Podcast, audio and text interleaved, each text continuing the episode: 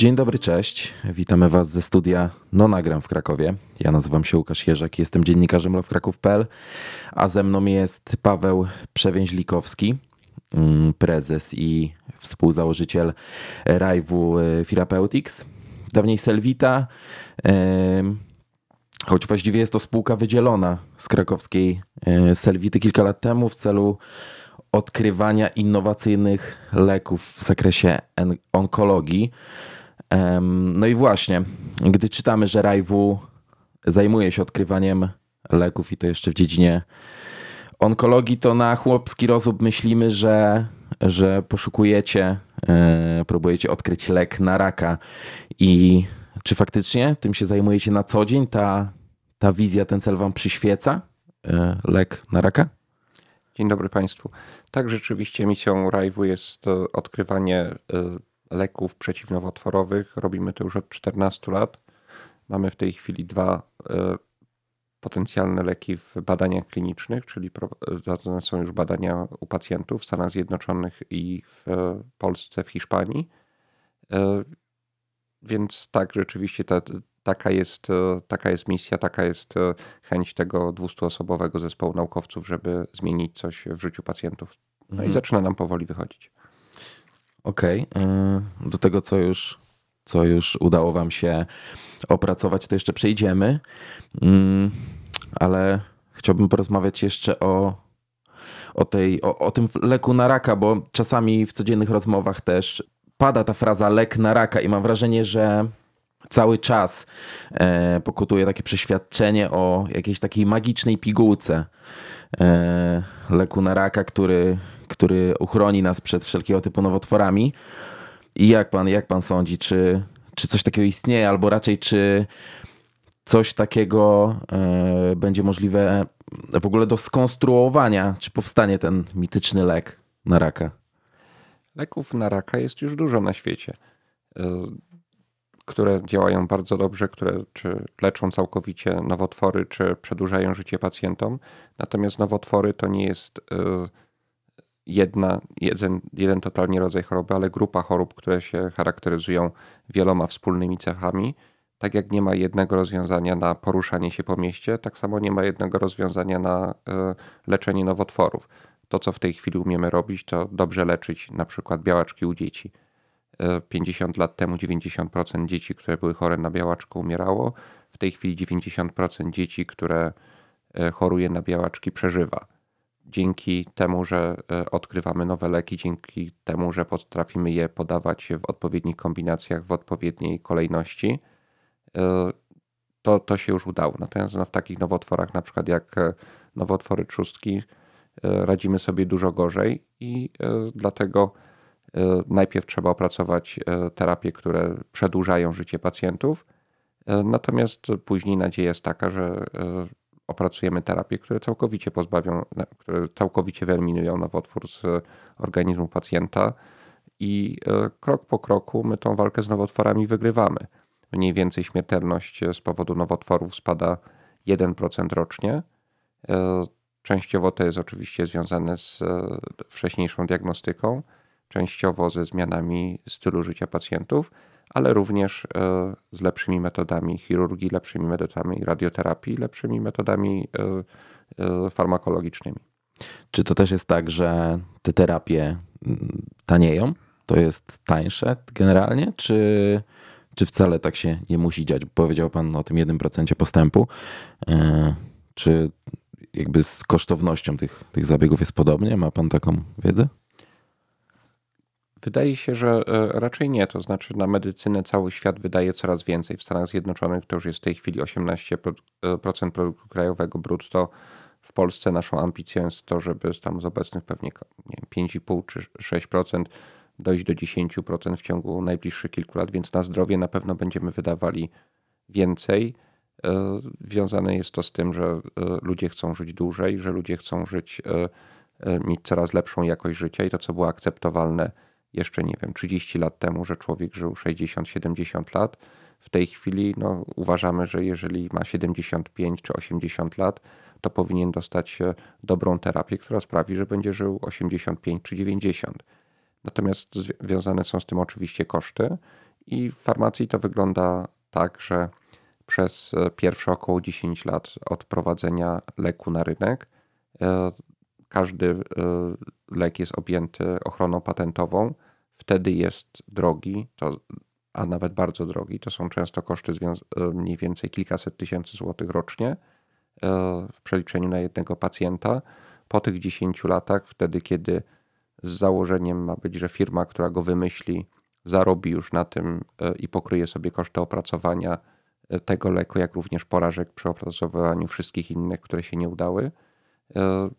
E, taki produkt może być sprzedawany, produkowany przez dowolną firmę farmaceutyczną na świecie, no i wtedy zwykle cena spada z roku na rok o 2 trzecie, później coraz taniej, aż wreszcie w zasadzie takie leki są dostępne po kosztach produkcji.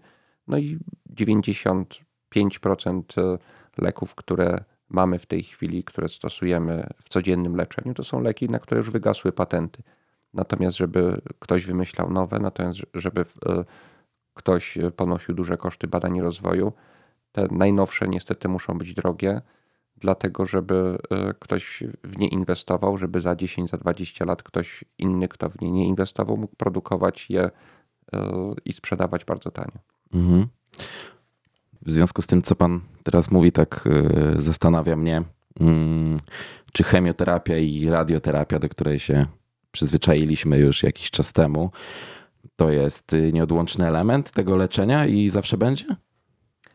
Najważniejszym elementem leczenia onkologicznego w guzach litych, czyli poza, poza, poza hematologią, jest chirurgia, czyli e, pozbycie się po prostu większości e, nowotworu.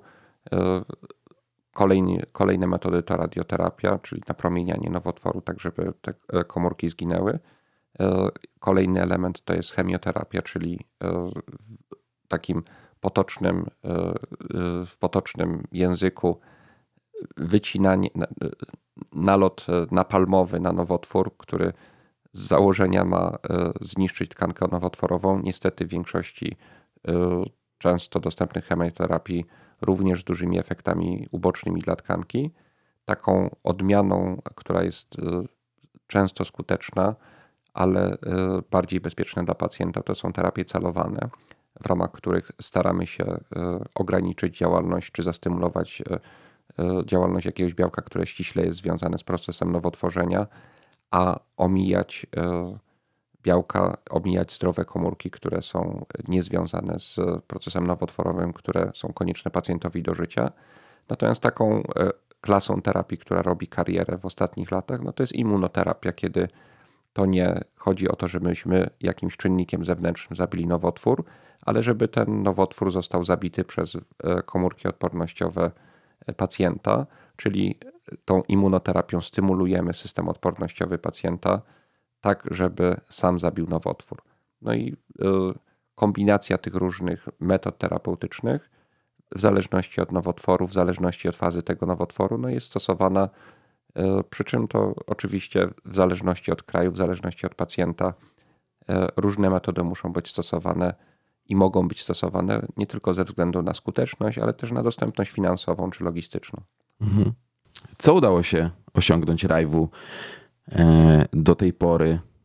Bo e, czytamy o tych o tych e, dualnych lub mało cząsteczkowych inhibitorach kinas Rajwu 120, SEL 24, a tak prostymi słowami, jakby miał pan wyjaśnić, co to jest. Człowiek ma e, mniej więcej w organizmie około 10 tysięcy różnych typów białek, z czego około 500 to są tak zwane kinazy, czyli, e, czyli rodzaj białek, który jest związany z gospodarką przede wszystkim energetyczną organizmu.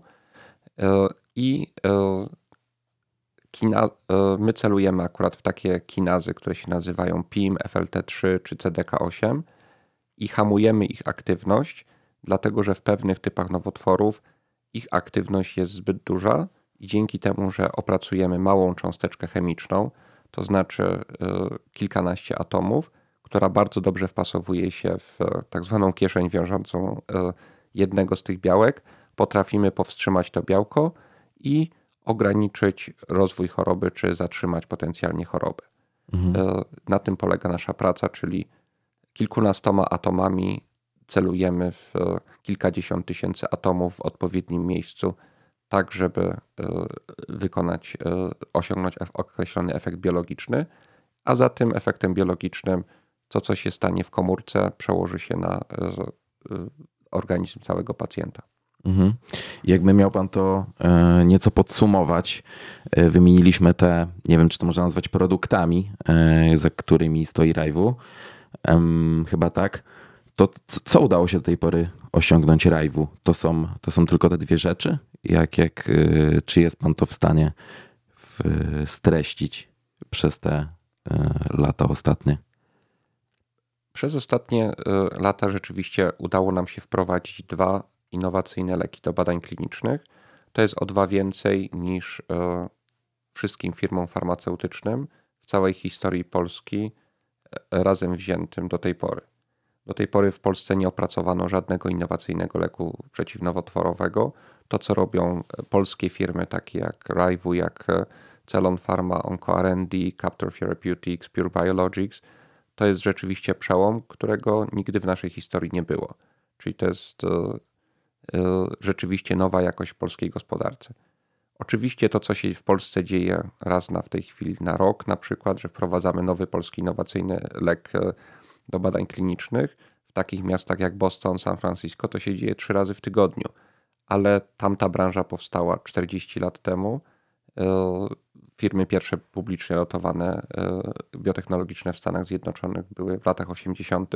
Natomiast w Polsce dopiero zaczynamy, więc to jest normalne, że takie procesy trwają i to, że zaczęliśmy projekt e, pierwszy onkologiczny w 2009 roku, a trafił do badań klinicznych dopiero w 2018-2017, no to jest jak najbardziej normalne. E, my się tej branży po prostu uczymy i mamy nadzieję, że każdy kolejny projekt nam pójdzie lepiej i szybciej. Mhm. A jak pan sądzi, skąd wynika ten progres e, w tych spółkach?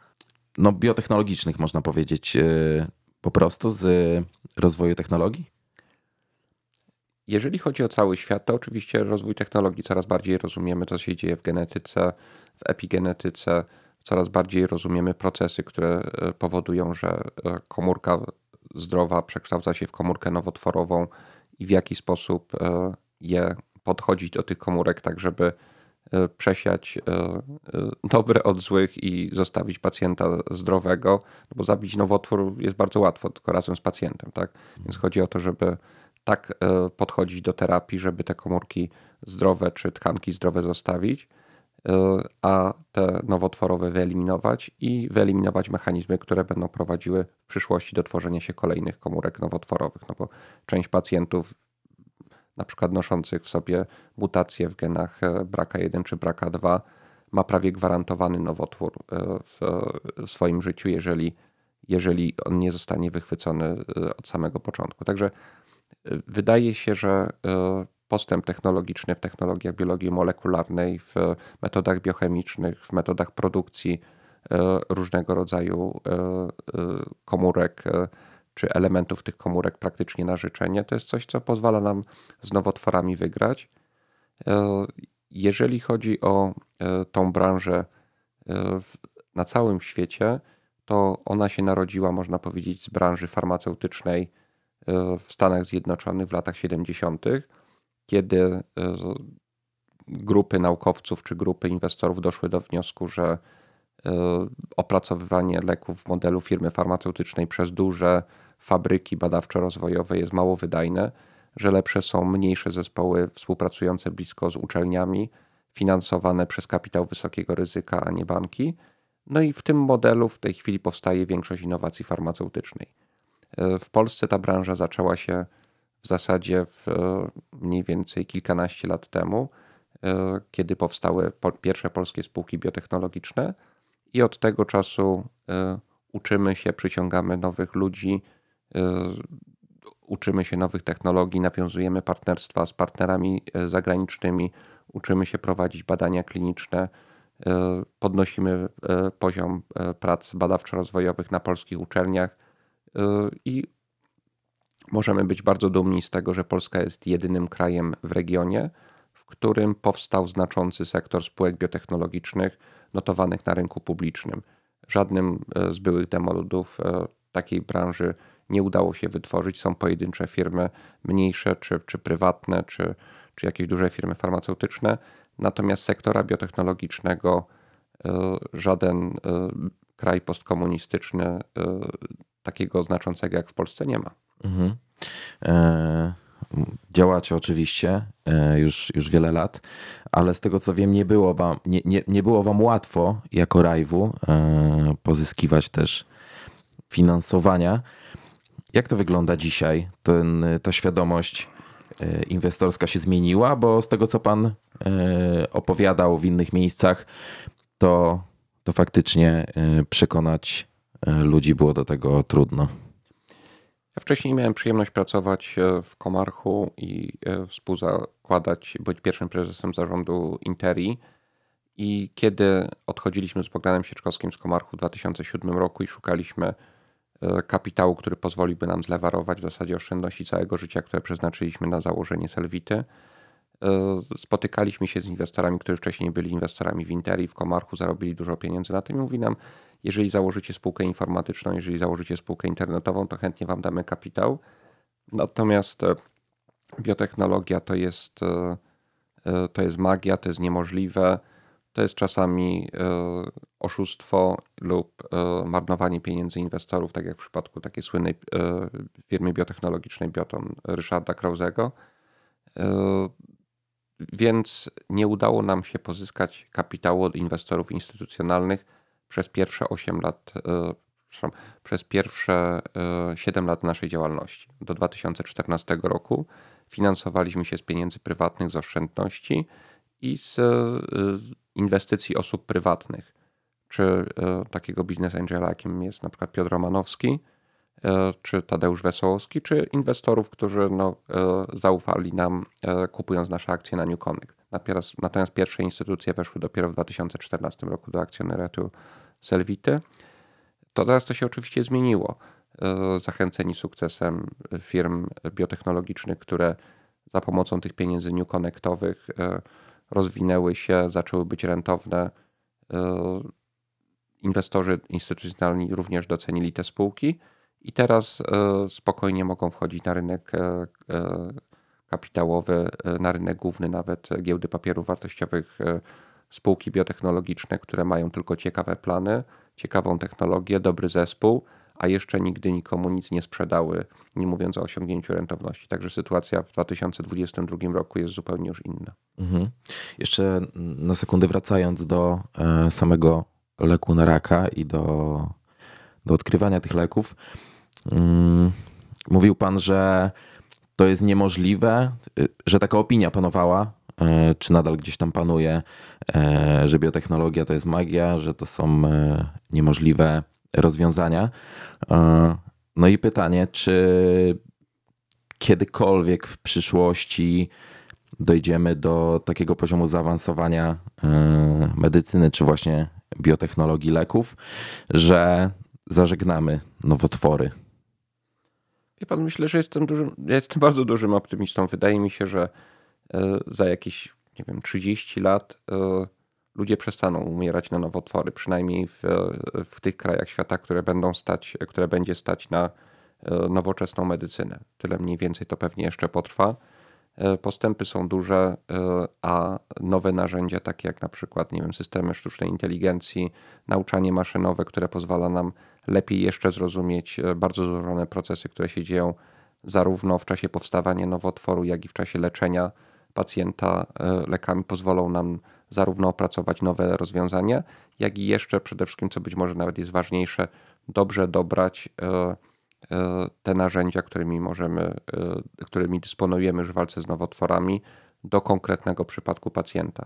Więc wydaje mi się, że, że z nowotworami sobie w miarę szybko poradzimy. Natomiast no, zostaną nam inne wyzwania. Na przykład, nie wiem, z ostatnich 100 badań klinicznych nowych terapii na chorobę Alzheimera udało się jedno. Więc e, jak ludzie przestaną umierać na nowotwory, no to będą umierać na Alzheimera, na Parkinsona, tam gdzie nie mamy jeszcze wielu różnych e, dobrych rozwiązań. Więc te wyzwania przed e, sektorem zdrowia na pewno przez co najmniej jeszcze 100 lat będą. Nie sądzę, żebyśmy byli w stanie żyć kilkaset lat, a pewnie tyle byśmy chcieli wcześniej niż w 2100 roku. Mhm. To takie bardzo laickie też pytanie, oczywiście, ale jeśli osiągniemy już ten status, naprawdę um, przestaniemy umierać na raka, jak pan powiedział, e, czy nawet y, to już pójdzie o krok dalej, to czy ludzkie życie się wydłuży? Możemy o czymś takim mówić? Wydaje mi się, że e, ten temat e, określany tym słowem długowieczność, longevity, które się w tej chwili pojawia w firmach science fiction, w, w opracowaniach takich autorów jak Ray Kurzweil i, i innych wydaje mi się, że no jest na wyciągnięcie ręki. Tak? Jeżeli obserwujemy e, eksponencjalny postęp w medycynie, w biologii molekularnej, w, w chemii, w nanotechnologii, no to wydaje mi się, że te procesy są relatywnie yy, na tyle dobrze zaczynają być rozumiane, że będziemy, że nastąpi coś takiego, co nazywamy taką prędkością ucieczki. To znaczy, że ludzie się będą wolniej starzeć, niż technologia będzie umożliwiała im wydłużenie życia. To znaczy, że nie wiem, y, co roku teoretycznie człowiek się powinien starzeć o rok, a co roku będziemy mieli no, technologie wydłużające życie o na przykład półtora roku dłużej. No więc, więc z matematyki wynika, że no w pewnym momencie to jest tak, że będziemy się, y, będziemy mogli być y, dłużej żyć, być e, bardziej produktywni, być e, lepiej, e, funkcjonować lepiej w społeczeństwie i będziemy mieć inne, inne metody, które wielu autorów science fiction ciekawie rozwija, co zrobić z bardzo długim życiem. Tak? Mhm. Podoba mi się Pana optymizm, nie ukrywam. Um, powiedział Pan, że dzisiaj jesteśmy liderem branży biotechnologicznej w naszej części świata. Często powtarzam, że jesteśmy największą spółką typu Drug Discovery, czyli taką wynajdującą leki pomiędzy Niemcami a Indiami. Czy to nadal ma miejsce? Czemu zawdzięczacie taką pozycję na tej arenie międzynarodowej? Znaczy, ja mam przyjemność być zaangażowany w tej chwili w trzy spółki. Jestem prezesem zarządu Rive Therapeutics, czyli firmy y, onkologicznej odkrywającej nowe leki. E, jestem współzałożycielem, członkiem Rady Nadzorczej Selvity, firmy usługowej, która robi to samo, tylko już nie na własny rachunek, tylko za pieniądze klientów, czyli w każdym kwartale fakturuje pewne, swoje, pewne pieniądze za swoje usługi. E, I przewodniczącym Rady Nadzorczej e, Ardigenu. Ardigen to jest w tej chwili już ponad 100 osób. To jest największa firma bioinformatyczna w tej części Europy. W Selwicie pracuje około 900 osób, 700 e, w Polsce, 200 na Chorwacji, w spółce, którą Selwita przejęła. E, więc rzeczywiście w tym ekosystemie, który stworzyliśmy z Bogdanem Sieczkowskim, z Januszem Homą, z kolegami zarządu Rajwu Selwity, e, Ardigenu, to już jest w tej chwili ponad 1000 osób. Takiego zespołu dużego, pracującego nad innowacyjnymi terapiami rzeczywiście w tej części Europy nie ma. I e, czemu się udało? No, po pierwsze, jest e, duży potencjał naukowy, e, a w zasadzie bardziej nawet edukacyjny niż naukowy. W Polsce kształcimy w tej chwili połowę biologów, chemików czy, czy lekarzy tego, co kształcimy informatyków. A wiemy, że sektor informatyczny w naszym kraju jest bardzo rozwinięty. W związku z tym jest kogo zatrudniać dobrze wykształcone, ambitne osoby. Jeżeli do tego dołoży się e, mądre praktyki e, e, zarządcze, które, których uczymy się obserwując zachodnie firmy biotechnologiczne lub bardzo często ściągając zachodnich menadżerów z, ze Szwajcarii, Niemiec, Stanów Zjednoczonych, Wielkiej Brytanii do zarządzania zespołami w Polsce. Jeżeli do tego dołożymy dobre kontakty z rynkiem kapitałowym, które pozwoliły nam pozyskać w tej chwili już około chyba 500 milionów złotych kapitału łącznie dla, e, dla tych spółek z, e, z New Connectu czy z rynku głównego giełdy papierów wartościowych, również od inwestorów zagranicznych. jeżeli dołożymy finansowanie grantowe z instytucji tak, takich jak NCBR, PARP czy bezpośrednio z grantów europejskich, no to są takie elementy ekosystemu, które pozwalają właśnie naszej firmie czy innym firmie biotechnologicznym szybko nadrabiać e, zaległości, szybko nadrabiać dystans do europejskich czy amerykańskich firm. Mhm. Dużo zatrudniacie osób w Krakowie, bo jeśli na przykład chodzi o rynek IT, to mówi się, że e, tu naprawdę jest wykwalifikowana kadra i firmy tutaj zresztą przychodzą, przyjeżdżają, zakładają swoje siedziby. Przede wszystkim chodzi o ten potencjał ludzki. Czy w tej biotechnologii jest, jest tutaj podobny? Więc z tego tysiącosobowego zespołu, o którym mówiłem, to mniej więcej 750 e, osób pracuje w Krakowie, 50 w Poznaniu w naszych laboratoriach i 200 w Zagrzebiu na Chorwacji. Mamy też małe oddziały zagraniczne e, w Stanach Zjednoczonych, w Wielkiej Brytanii. E, jak również pracowników, którzy pracują dla nas zdalnie z wielu krajów europejskich, z Włoch, z Portugalii, ze Szwajcarii, z Wielkiej Brytanii. Mhm. Także to już jest w tej chwili no, firma rzeczywiście międzynarodowa, pracująca w jednych procesach, e, znaczy kilka firm międzynarodowych podobnej kulturze organizacyjnej z zasobami tam, gdzie, gdzie, gdzie jest wygodnie je umieścić. Co ciekawe, to oczywiście ma też wymiar taki mikro, to znaczy Połowa naszych e, pracowników to są absolwenci Uniwersytetu Jagiellońskiego, połowa wszystkich innych polskich uczelni, ale też, nie wiem, Instytutu Uniwersytetu Ludwika Maksymiliana w Monachium, Oxfordu, Harvardu. Także, e, także zespół jest e, fajnie zróżnicowany międzynarodowo. To ludzie, mamy, mamy Azjatów, mamy Afrykańczyków, ludzi z Ameryki Południowej E, więc, e, więc też e, pod względem geograficznym to są bardzo ciekawe nowe doświadczenia.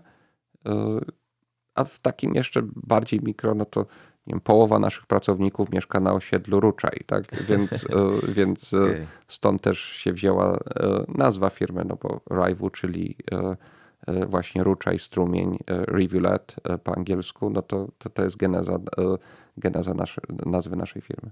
Mhm. E, czyli ściągacie właściwie, poszukujecie talentów na całym świecie. E, ale to jeszcze dopytam, jak to jest z tą polską nacją w zakresie biotechnologii, bo dwie rozmowy wcześniej mój gość powiedział, że e, jeśli chodzi o generalnie powiedzmy informatyków polskich, to są na trzecim miejscu na, na świecie. E, pod takim względem no, mm, profesjonalizmu, można powiedzieć. A jak pan sądzi, czy w ogóle się pan na tym zastanawiał, jak to jest z tą biotechnologią u nas, u nas w kraju? Czy... Ale jak rozumiem, y, przez to, co pan powiedział, ile kilkaset osób jest u was zatrudnionych, to mm, raczej dajemy radę. Wydaje się, że tak. To znaczy, poziom kształcenia na polskich uczelniach jest w miarę przyzwoity, natomiast na dzisiaj tych absolwentów mamy troszeczkę za dużo. Tak? To znaczy, ja bym wolał, żeby tych absolwentów kierunków biomedycznych było dwa razy mniej, natomiast żeby byli lepiej wykształceni, bo e, efekt tego, że wielu z nich e, jest słabiej wykształconych, e, oznacza również, że nie mogą znaleźć miejsca pracy w tej branży, bo tych miejsc pracy w spółkach biomedycznych jeszcze nie jest tak dużo. Więc raczej powinniśmy likwidować kierunki związane z biotechnologią w mniejszych miastach, a koncentrować się w większych miastach, tam gdzie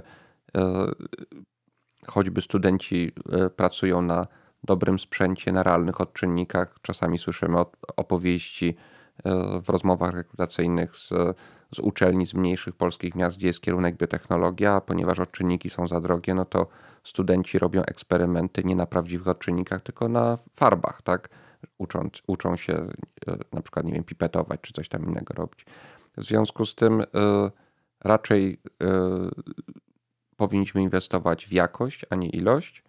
Y, intelektualnie pod względem przedsiębiorczości i kreatywności myślę, że topowe nie wiem, 5% absolwentów polskich uczelni E, biomedycznych nie ustępuje absolwentom MIT czy Harvardu, no i dla nich na pewno praca się znajdzie.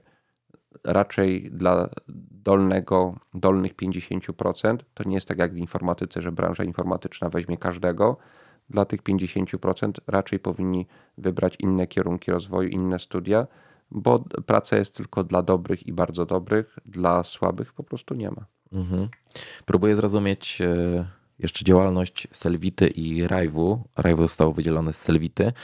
Mm, I czy możemy tak powiedzieć, bo mam wrażenie, że e, Selvita zajmuje się sprawdzonymi sprawdzonymi rzeczami, że tak to ujmę, usługami i zarabianiem pieniędzy, a Rajwu to jest y, taki można powiedzieć, bardziej startup, który próbuje faktycznie coś odkryć i tak jak pan powiedział, przez wiele lat y, nie wiem, czy ta firma zarabiała, czy nie, to może pan o tym napomknąć, y, ale na pewno inwestowaliście własne, prywatne pieniądze w to przedsięwzięcie.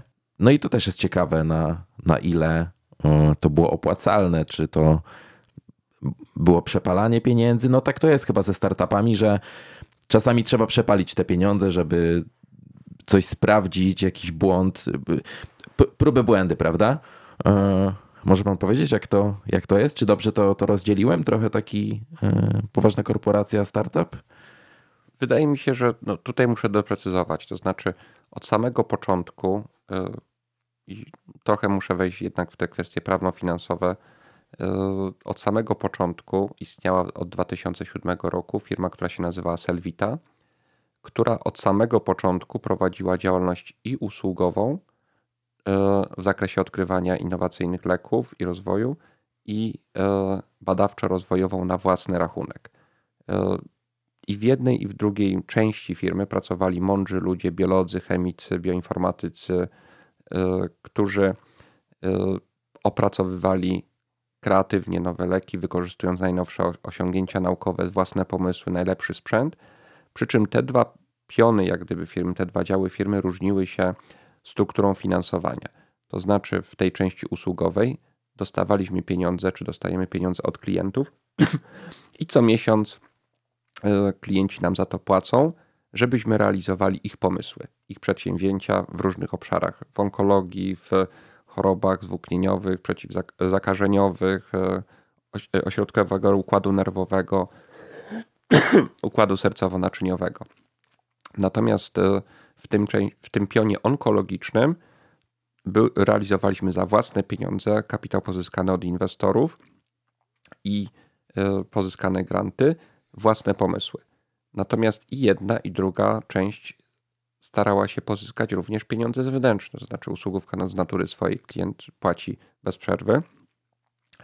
Natomiast w części innowacyjnej udało nam się już 8 razy sprzedać własne pomysły e, w transakcjach z takimi firmami jak wiem, polski Adamek, fiński Orion Pharma, niemiecki Merck, amerykańskie H3 Biomedicine, e, belgijsko-holenderski Galapagos, włoskie Menarini.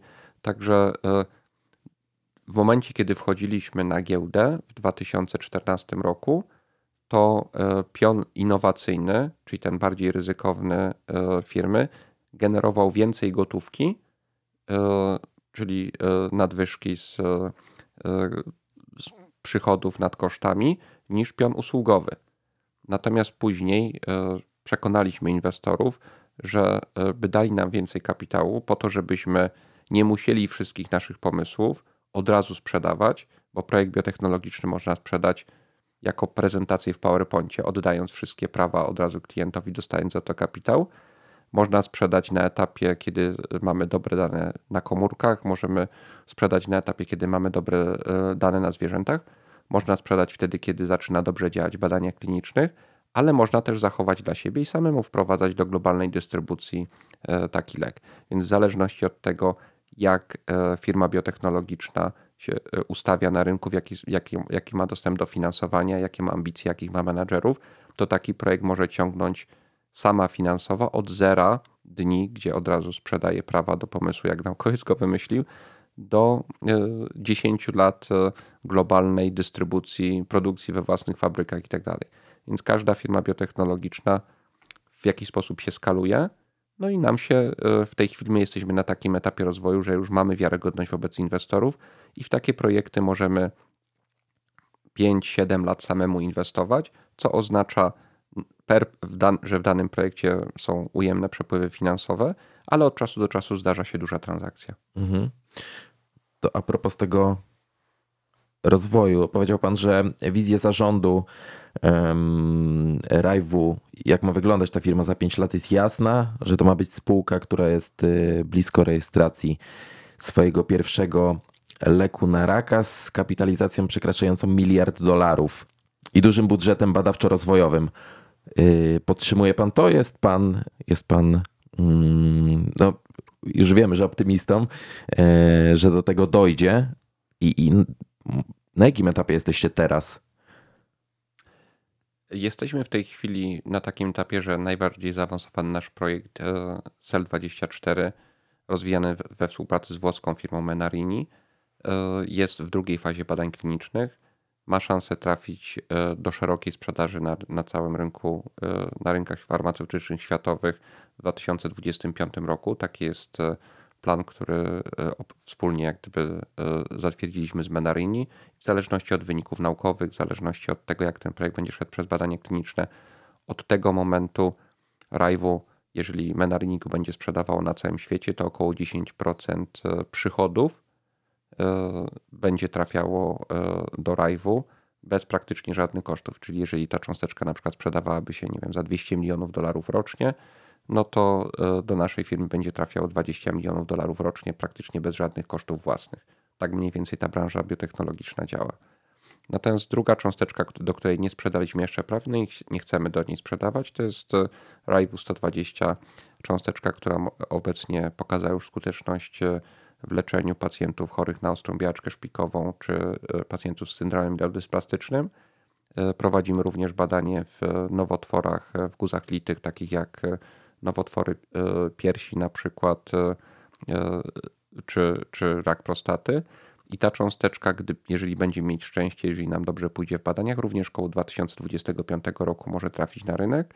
No i tego typu projekty, tego typu cząsteczki łatwo mogą wygenerować, jeżeli e, rzeczywiście takie wyniki będą badań, na jakie mamy nadzieję, przychody przewyższające kilkaset milionów dolarów rocznie e, e, na całym świecie, a mniej więcej wartość firmy, która ma pełne prawa do takiego produktu, to jest wynosi około 10 razy roczne przychody. Mhm. Więc spółki biotechnologiczne amerykańskie czy europejskie, którym się udaje wprowadzić E, jakikolwiek w miarę sensowny lek na rynek. Oczywiście e, bardzo często mają właśnie kapitalizację rzędu miliardów dolarów e, i tak naprawdę na to mają nadzieję inwestorzy, którzy kupują akcje firm biotechnologicznych. Nie na to, że za tydzień się pojawią kolejne wyniki badań na myszach, czy, czy jakieś tam, nie wiem, inkrementalne rzeczy. Jest to inwestycja obliczona na długi termin większości firm się nie udaje. Prawdopodobieństwo, że Rajwu 120 e, czy SEL24 wejdzie kiedykolwiek na rynek i będzie w powszechnym użyciu jest na pewno dużo mniejsze niż 50%, e, ale nagroda za to, że e, jeżeli się już uda tym nielicznym firmom jest, jest bardzo wysoka. Mhm. Wspomniał Pan o tych Stanach Zjednoczonych. Zastanawia mnie, co właściwie was i pana trzyma w Krakowie? Na pewno łatwiej byłoby prowadzić tego typu działalność, no, na przykład w Stanach Zjednoczonych. Ja, ja urodziłem się w Krakowie i przez większość życia mieszkam w tym mieście.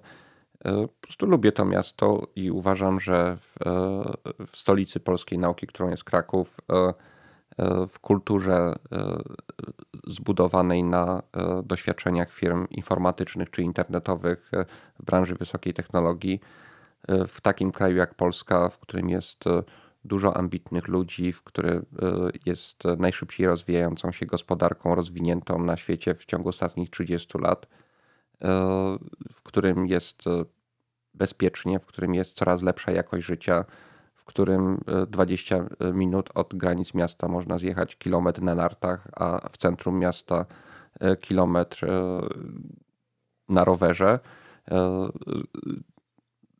Jest to znakomite miejsce, żeby się rozwijała branża wysokiej technologii i nigdy się nie zastanawiałem nad tym, żeby wyjechać z Krakowa.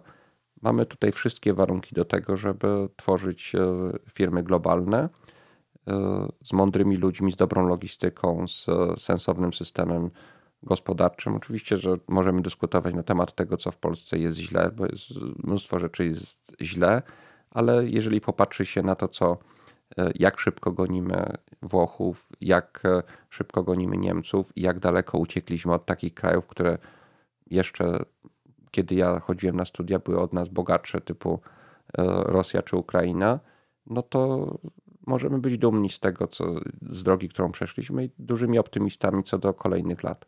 Mhm. Nie chcę poruszać tych e, negatywnych tematów, e, ale tak spróbujmy chociaż na, na momencik, e, gdyby miał Pan wskazać te rzeczy, które, które Panu nie pasują tutaj, jeśli chodzi o, nie wiem, czy o tę branżę, czy w ogóle o biznes, czy jakby prowadzenie tej działalności u nas w kraju. Wydaje mi się, że takim głównym problemem, który mamy w, w ogóle w biznesie w Polsce i w, w naszym otoczeniu jest brak wzajemnego zaufania to znaczy, e, nie, nie mając do siebie wzajemnego zaufania, można zbudować autostradę, podzielić na odcinki. E, każdy tam powiedzmy wyleje swoją warstwę i zrobi dwa metry, e, dwa metry nie wiem, cegieł ułoży.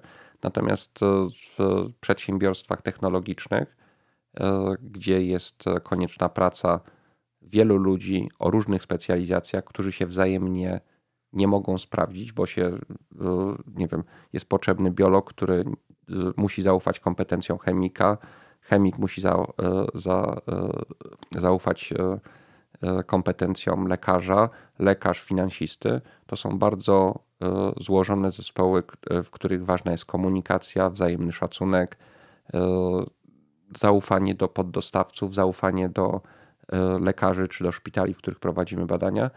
I e, jeżeli będziemy mieć więcej takiego przykładu e, e, z, płynącego z polityki, z, z uczelni, z innych firm, że domyślnie, jeżeli się kogoś spotyka, to obdarzamy go zaufaniem i chcemy, chcemy z nim współpracować, raczej niż uważamy, że ma jakieś ukryte pomysły, ukryty interes i i chce mnie oszukać i, powin, i 50% naszej komunikacji zainwestujemy w kontrolę tego, e, naszych wzajemnych relacji, no musimy, musimy się nauczyć pracować tak jak, e, współpracować tak jak Amerykanie, jak Finowie, jak Brytyjczycy, że domyślnym, domyślnym jak gdyby nastawieniem do drugiego człowieka jest świat jest dobry, 1 plus 1 równa się 5 e, i tak dalej, i tak dalej, i tak dalej. Więc mhm. to jest taka rzecz, której nam, mi najbardziej w Polsce brakuje. To ciekawe, bo sądziłem, że jednak pan, yy, można powiedzieć już yy, zwyczajowo, yy, jak to inni przedsiębiorcy, wymieni jakieś technikalia i tam, że podatki są złe albo jakieś prawo finansowe wam nie pasuje. Ale dobrze, przejdźmy do rynku startupów, bo troszkę tych zdrowotno-biotechnologicznych y, nowo powstałych firm w Krakowie powstaje. Nie znam do końca działalności tych spółek, ale są na przykład y, takie jak Cardiomatics, MedTransfer, Urbanka czy Farms w Krakowie. E, czy widzi Pan jakiś taki startup tu na naszym lokalnym rynku, który który naprawdę pracuje nad czymś ciekawym, panu się wydaje, i, i może coś z tego wyjść więcej. Może z tego urosnąć naprawdę jakaś poważna firma. Wymienił Pan kilka e, ciekawych e, firm związanych z e, urządzeniami medycznymi czy z telemedycyną. Dołożyłbym do nich na przykład Finder z Krakowskiego Parku Technologicznego. Taką ciekawą firmą na pewno jest Into DNA, firma prowadzona przez Magdę Cordon, która na bazie technologii opracowanej na Uniwersytecie Jagiellońskim wykrywania uszkodzeń DNA stworzyła firmę e, wspieraną przez e, inwestorów, którzy wcześniej inwestowali w spółki internetowe, która teraz z sukcesem komercjalizuje e, swoją technologię, usługi wśród najlepszych firm farmaceutycznych, biotechnologicznych w Wielkiej Brytanii, w Stanach Zjednoczonych. Więc tych firm będzie coraz więcej. Mam nadzieję, że Kraków stanie się jednym z najważniejszych centrum branży biomedycznej w Polsce. Predystynuje nas do tego no już w tej chwili te ponad tysiąc miejsc pracy, które zostały w ten sposób stworzone. Bardzo mocna pozycja sektora informatycznego, no bo na świecie obserwujemy dużo projektów takich interdyscyplinarnych między, między biologią molekularną, chemią i informatyką. A wiadomo, że Kraków jest najważniejszym miejscem w Polsce tworzenia nowoczesnego oprogramowania. Więc moim marzeniem jest to, żebyśmy mieli taki Boston tutaj. Raczej nie San Francisco, no bo kulturowo jesteśmy bardziej zbliżeni do wschodniego niż zachodniego wybrzeża Stanów Zjednoczonych, ale właśnie Boston, który jest najważniejszym na świecie ośrodkiem biotechnologicznym, ale również słynie z, z silnych spółek informatycznych, takich jak na przykład nie wiem, Pegasystems, czy również jest silnym centrum finansowym. Więc jeżeli AGH będzie zmierzał do tego, żeby być takim polskim MIT, UJ, żeby być takim polskim Harvardem, no to jest to jeden z warunków, żebyśmy tutaj ta, ten nasz Boston w Krakowie mogli zrobić. To, to śmiała wizja, bardzo mi się podoba. Um, zapytam teraz jeszcze o, o Pana takie osobiste, osobiste motywacje czy osobiste odczucia, bo Dlaczego pan właściwie zajmuje się tym, no tak oględnie mówiąc, odkrywaniem e, leków na raka, e, tą onkologią? E, dlaczego wybrał pan akurat tę branżę? Czy poczuwa się pan może na jakiegoś tej zbawcę, zbawcę ludzkości albo, albo świata, czy, czy po prostu. Mm, nie wiem, jest to dla Pana jakieś kolejne wyzwanie, interesujące zajęcie, bo bo pan prowadził Komar wcześniej, y, był, był tam członkiem zarządu, stworzył pan Interię, więc yy, krótka odpowiedź, no nie robi pan tego dla pieniędzy, prawda? Tak, to, tak sądzę. No, pieniądze zarobiłem już w Komarku w Interii i już odchodząc stamtąd już nie, nie musiałem pracować po to, żeby wiem, mieć na chleb i mleko.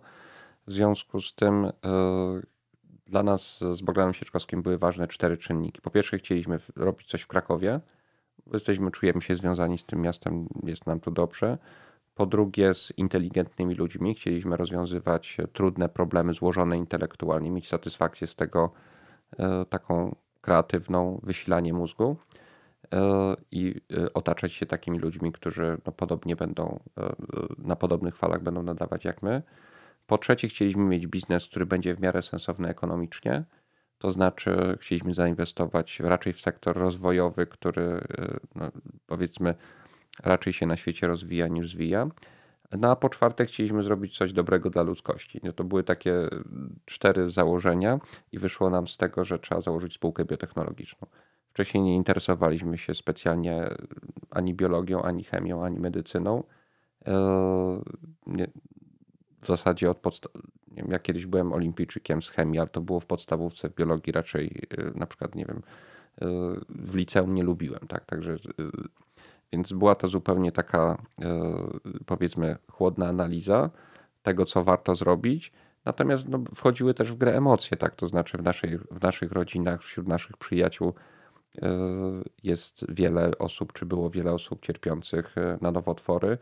Więc e, to jest coś takiego bardzo namacalnego, że tym ludziom warto pomóc. No i założenie firmy, która e, odkrywa innowacyjne leki, która e, takim pacjentom może pomóc, zarówno tym w naszym najbliższym otoczeniu przez zrozumienie, jakimi metodami można ich leczyć, jak i opracowaniu lepszymi kontaktami z lekarzami, opracowaniu potencjalnie przełomowych terapii właśnie dla tych ludzi, o których, e, o których myślimy, którzy są naszymi przyjaciółmi. To jest coś takiego, co e, pozwala codziennie wstać e, z łóżka, codziennie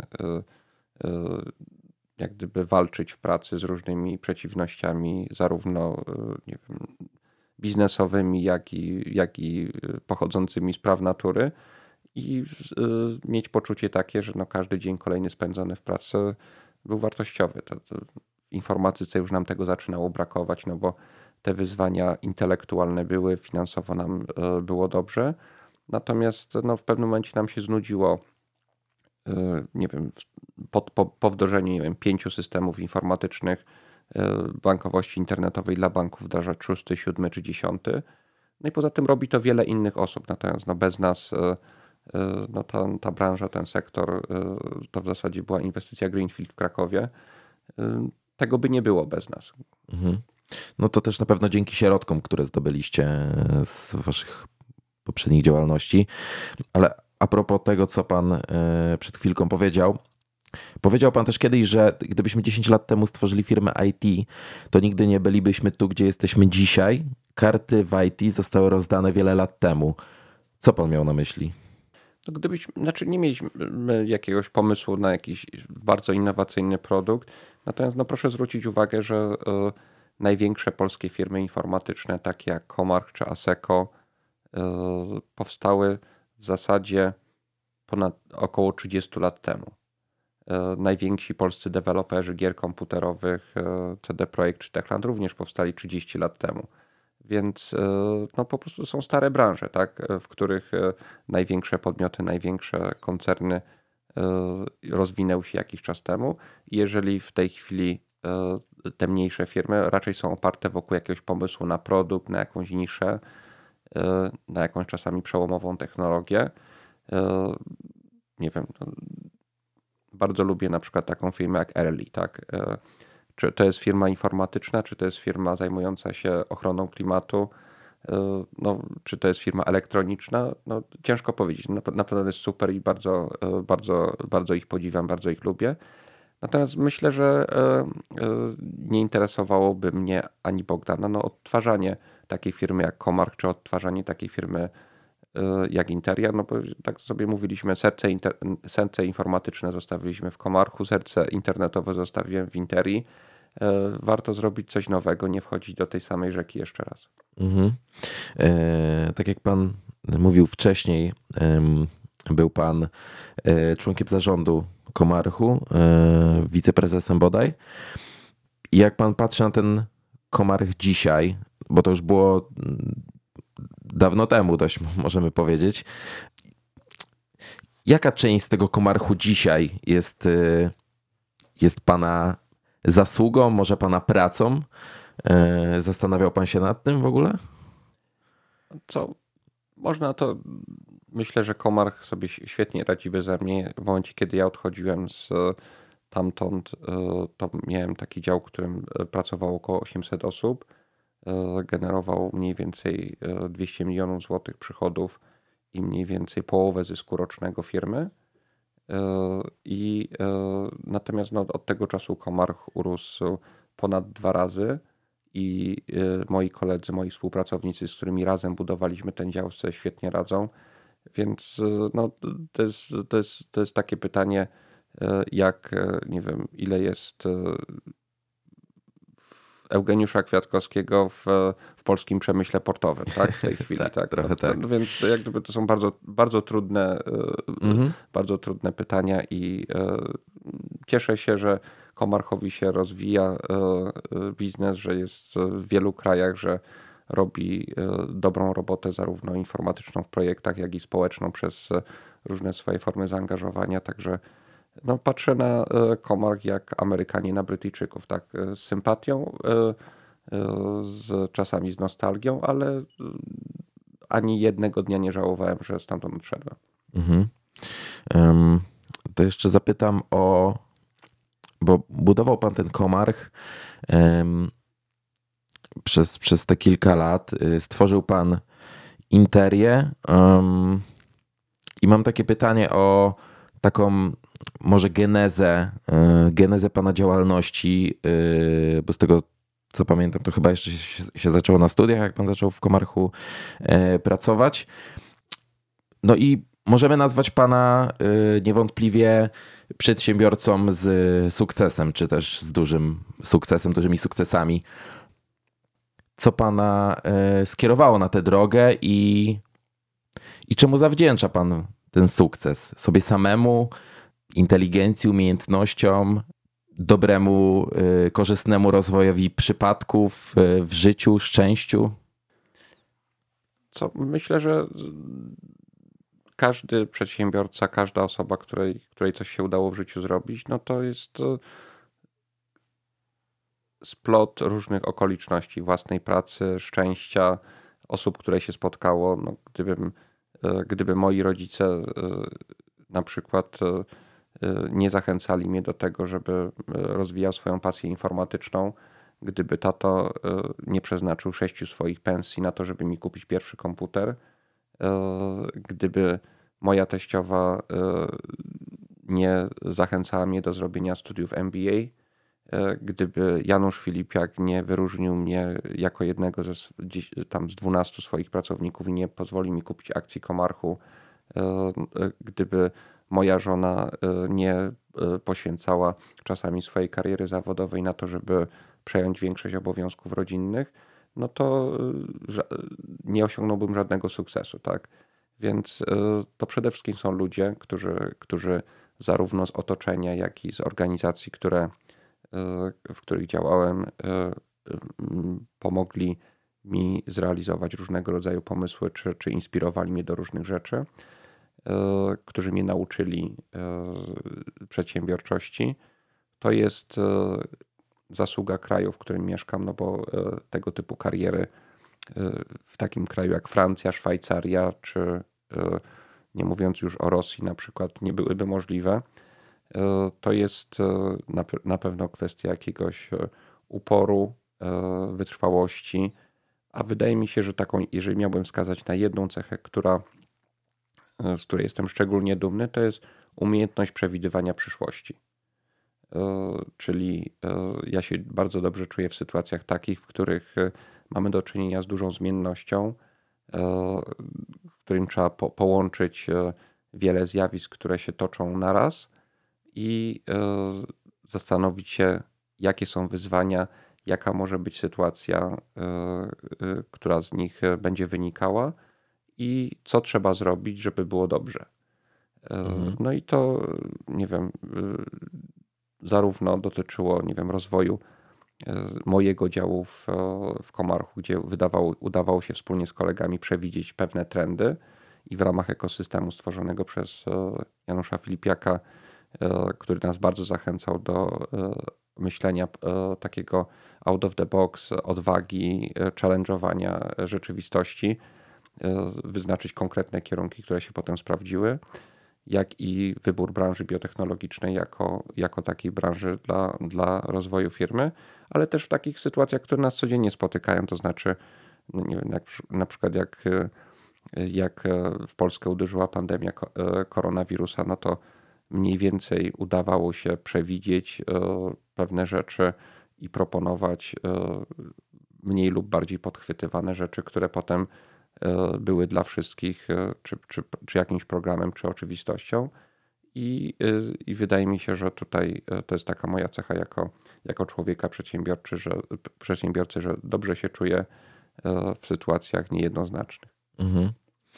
Dopytam jeszcze na koniec dla zainteresowanych, którzy wysłuchali tej rozmowy i może chcieliby spróbować tej branży albo już w niej siedzą i chcieliby pracować w Selwicie czy w Rajwu, bo mogliśmy ostatnio takie informacje przeczytać, że Selwita się rozwija, buduje kolejny budynek na Ruczaju, tysiąc nowych prac dla naukowców i pytanie, czy Rajwu też podejmuje takie kroki, czy też poszukujecie e, nadal nowych, nowych osób i czy będziecie poszerzać ten zespół jakoś znacznie w najbliższym czasie? To na pewno najmocniej będzie rosło zatrudnienie w Selwicie. E, to będą setki miejsc pracy w najbliższych latach. W Ardigenie prawdopodobnie również. W Rajwu zakładamy, że w ciągu najbliższych pięciu lat mamy szansę urosnąć do około pewnie 400 osób. E, przy czym większość z nich e, to będą osoby pracujące i związane z badaniami klinicznymi. E, trochę też będzie rósł zespół badawczo-rozwojowy, ale raczej widzimy tą, te 400 osób, prawdopodobnie to będzie mniej więcej, nie wiem, 200 osób w, w badaniach przedklinicznych, czyli biologów, chemików, specjalistów od farmakologii, 100 osób pracujących w badaniach klinicznych, no i 100 osób pracujących w administracji, sprzedaży, w, w jako, zarządzaniu jakością i innych funkcjach jakichś tam wspierających. Natomiast Selvita to rzeczywiście no, prawdopodobnie e, w najbliższych 10 latach tysiące miejsc pracy dla biologów, chemików, więc, e, więc na, pewno, na pewno tutaj możemy liczyć na to, że będziemy znaczącymi pracodawcami dla regionu. Ale że, co trzeba robić, żeby pracować w takiej firmie? Przede wszystkim bardzo dobrze się uczyć, dużo czasu poświęcać na naukę, dużo na rozwój osobisty, zarówno jeżeli chodzi o jakieś nie wiem, stypendia zagraniczne, wyjazdy, staże, jakieś inne rzeczy, jak również rozwijanie y, umiejętności takich, których często na uczelniach się nie rozwija, to znaczy pracy zespołowej, komunikacji, empatii, y, bo w nowoczesnej firmie badawczo-rozwojowej ten aspekt miękki, ten aspekt współpracy z kolegami, a nie stawiania tylko i wyłącznie na siebie i na swój sukces jest niesamowicie ważny i to E, to, co jest możliwe czasami na uczelni, żeby z małym zespołem jakiś egocentryk osiągnął sukces, to absolutnie nie jest możliwe w, w projektach opracowania innowacyjnych e, leków. Mhm. To tyle właściwie. Dziękuję bardzo za rozmowę. Dzień dobry. Dziękuję bardzo. Dziękuję.